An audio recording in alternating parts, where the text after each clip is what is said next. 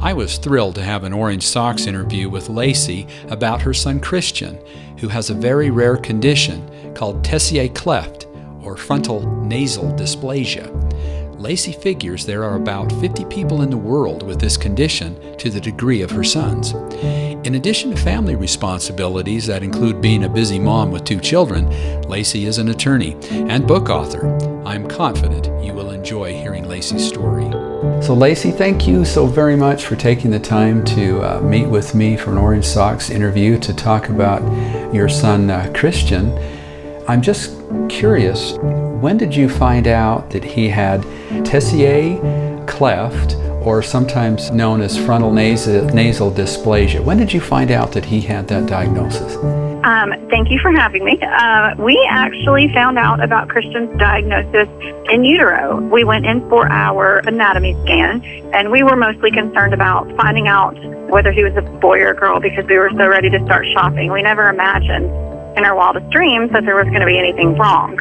We went in for the ultrasound and everything, you know, was fine that day. They didn't tell us anything that day, but it was some calls later that week that con- told us, you know, that they had seen something on the ultrasound and were concerned and needed to come back. And so from there, it just kind of progressed throughout the pregnancy to really figure out what was wrong with him. With that concern, did you get any advice from the docs that were working with you on, on what to do or? His birth defect is really rare.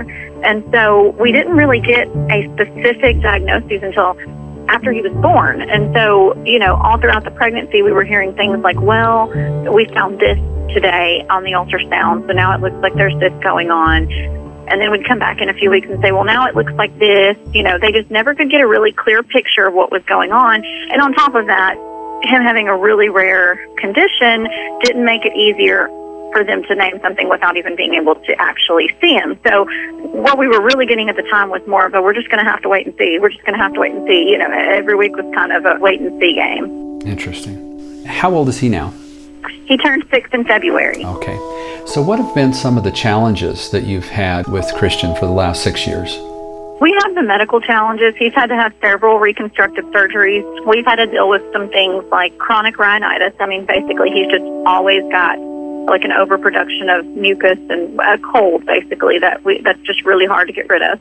Things like that, you know, and they've not been fun all the time. They've not always been easy, but you know, I think the biggest challenge that we've had to face is social stigmas. Christian looks radically different from what most people look like. And we don't care. We think Christian's beautiful, and he is beautiful. We love Christian for who he is.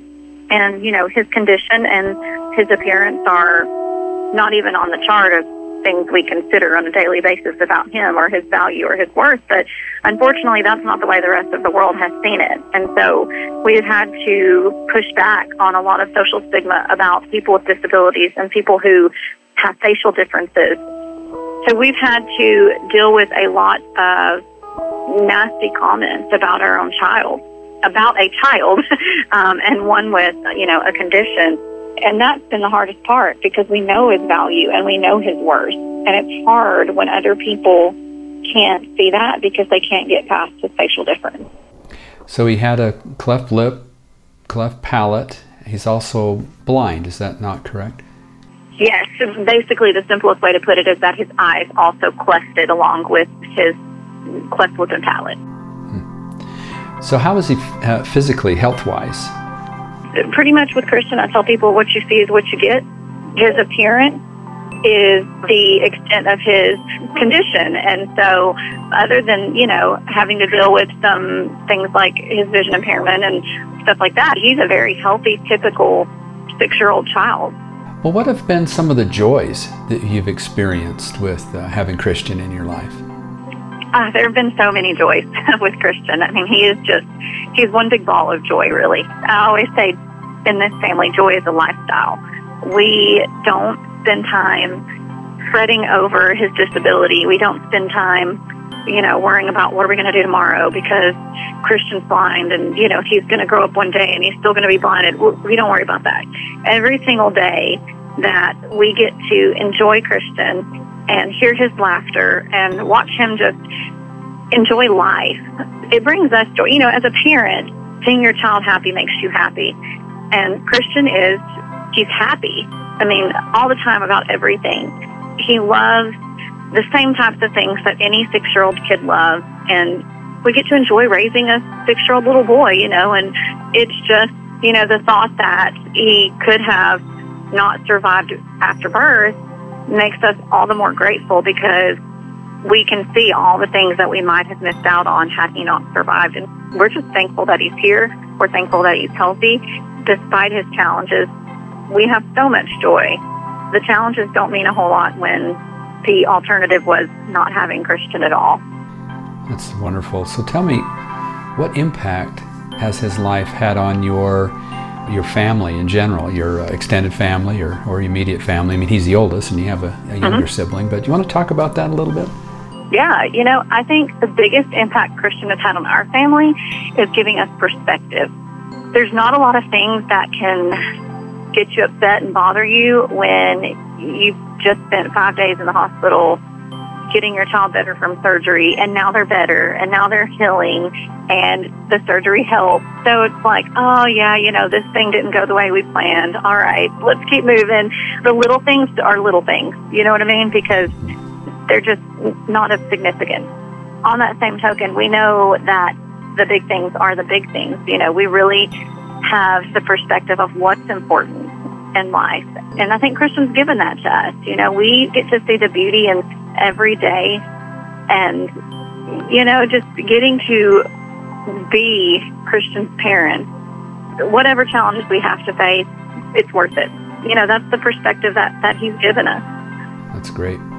His life also ins- inspired you to write a book, Through the Eyes of Hope, which I just bought on Amazon, by the way. So, oh, well, thank you. So, why did you write the book? Well, the short answer is I love Christian so much, I wrote a book about it.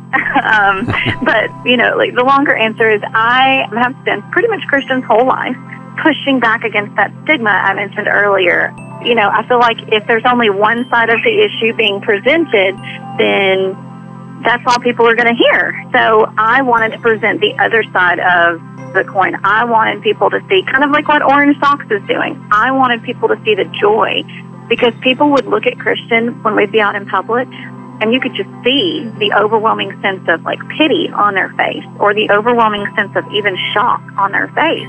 And I was just thinking, come on, y'all, like we don't want pity. There's nothing to be surprised about. We're happy. We're joyful. We want Christian. I mean, I think people would look at him and automatically think, oh, it must be so hard. Oh, those poor people. And that's not the conversations that we wanted people to be having. And that's not the world we wanted Christian to grow up in. And so the book was just one way for me to get our story out there and let people know that there's so much good and there's so much joy to be found in, you know, the life that we didn't plan. That's awesome. That's super. Yeah. So let me ask you if, if I just found out, either in utero or thereafter, that I had a child with similar diagnosis, what advice would you give me?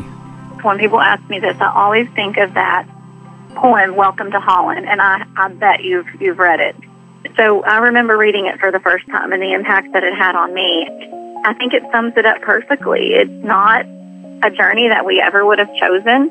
It's not a destination we would have picked, but there is so much wonder and beauty in it that you know when when babies in utero, that's sort of what we experienced, you know, and there's so much uncertainty. It's terrifying. It's so scary, but it'll be worth it it'll be more beautiful than you could ever have imagined.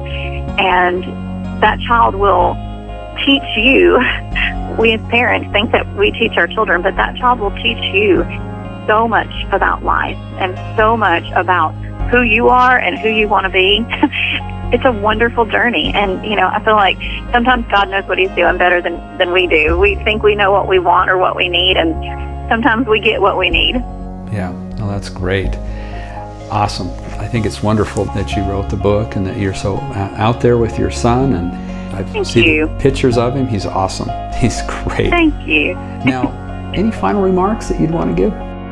No, I mean, I, I think we've covered everything pretty good. All right. Well, thank you so much for taking the time to talk with me. Yeah, my pleasure.